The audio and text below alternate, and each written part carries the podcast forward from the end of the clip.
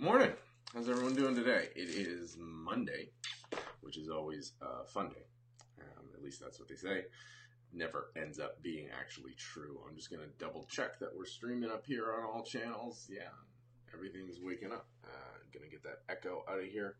There we go. All right. So um, on Friday, I talked about um, the CSE here in Canada um, pushing out some metrics that were kind of BS, and I was fully intended on diving into that um, throughout Friday, and I did for a while. Um, but then a couple articles started uh, popping up on Saturday and Sunday um, from various media outlets in relation to Facebook, because you know we can't get enough about Facebook.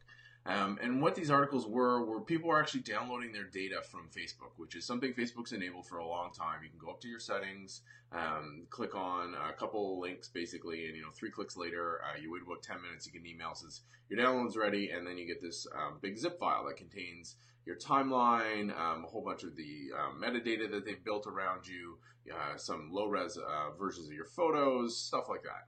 Um, and these articles, uh, there's one in CNN. Um, there was a couple that I encountered as well. I'll put the link to the CNN one. There we go down here. I'm doing a different angle so that the visuals are off.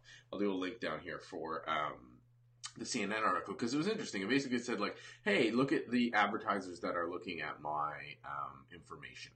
Um, and that's interesting, but there's way more in that data file, I think, that people don't realize. And so I started to pull together a little tool, a couple scripts um, in Python um, that start to map out um, what is going on. Um, in fact, let me just click over uh, and see if I remember. Here we go. All right, so uh, let me share this out to you. I don't think anything else is terrifying on my screen at the moment. Perfect. Yeah. So here, let me zoom in on this. So I'm starting a post, obviously. Um, I'd renamed it, um, but uh, right now um, this is useful. But you can see here um, in all of these uh, pins on the map. The pins on the map indicate um, locations that Facebook has inferred from when I've logged in. So I haven't given any, um, I haven't posted anything, I haven't released my information at all. Uh, it just logging into Facebook, um, they do a whole bunch of correlation in the back end to infer a location. And this is just for 2017 what it found for me. Um, so there's a lot going on there, um, and that's going to be the basis of a post that hopefully I get out today, um, along with some code, because there's a bunch more location in that uh, location data in that data dump. And some of it's explicit, some of it's implicit. So it's one thing if you do a status post and you check in, on that status post and pin it and say like, "Hey, I'm at the Hard Rock Cafe" or "I'm at the movie theaters." That's you explicitly saying, "Share my location." Um, there's a lot of stuff that happens in the background, like this inferred from login, um, that people aren't aware of, as well as um, all the photos. So when uh, the um, when you take a photo on your camera, most of the time people have it enabled to um, tag it, to geotag it, which is totally great. Because in an application like um, Photos on my Mac, I can pull up a map that shows me where all my photos have been taken. I can zoom in on a location to see the photos that have been taken there. For me, that's great. That's interesting. Um, but for Facebook, they use that to get a whole bunch of extra information. And I think what's really fascinating, and I'll put this in the post, what was really fascinating was the fact that when you ask for your data back from Facebook, they give you the um, geography, like the, the coordinates of the photos, but they strip a whole bunch of other information out of the photos and don't correlate that back for you. So they actually don't even give you the timestamp of the photo back, even though they know it. Because if you look at the post on Facebook, it says you posted this picture at you know March 27th at 2:32 p.m. When you download your data from Facebook, that information is stripped out. So even when you get your data from Facebook, they're not giving you everything.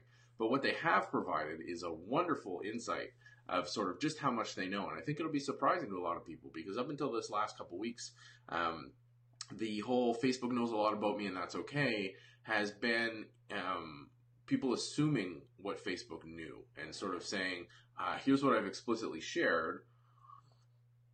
They're not going to know any more than what I've explicitly shared. And that is not at all correct. Facebook is very smart at correlating data um, from multiple sources um, that they get on their platform, but also from third parties. So a really easy way for them to figure out when I log in from an IP here at home, um, even if I'm not explicitly sharing my location, they get a much better geo IP targeting because traditionally when people say, hey, this IP is at this location, that's generally really crappy data. Facebook has refined it um, quite well because they have supplementary data where somebody in the neighborhood here has posted a photo while being checked into this neighborhood, and that gives them the G- GPS coordinates with an IP address and saying, hey, this IP address is far more accurate. It's not just in this city, it's in this neighborhood or on this street. So it's kind of spooky um, what they've been able to infer without anything. And I think that map I just showed you, um, the real uh, reason why that kind of hits home, I think, or will hit home for a lot of people, is that's simply done from logging in. So no other action other than entering your username and password um, into a device um, or pulling up the web page if you're already logged in. Um, that's what that map was generated from. That's it. So there's a lot of data out there. Um, people are right to be mad. People are right to be concerned. We've done this to ourselves in a large part, um, but uh, Facebook is doing a lot of stuff in the behind the scenes and totally understandable given their mission, um, but that people don't realize the implications of it. So hopefully this post, uh, when it's done, will um, help enlighten some people. Um, and I'm going to make the tool and share it out on GitHub so that people can run it against their own data dump as well. It doesn't call any third-party services. It's all just local, um, and it's just a bunch of scripts to strip out the information from the web pages that you download from Facebook and then display it to you in a way that you can um, turn around and make sense of. Um, because when you see it in the data dump, it totally it seems somewhat innocuous. When you add it together to a map like I did there, you start to get the picture. So that's what I'm working on today. Um, still following up on the, the BS numbers from the billion attacks um, from uh, Friday as well, um, and we'll see what else happens because it's Monday. There's always going to be something else.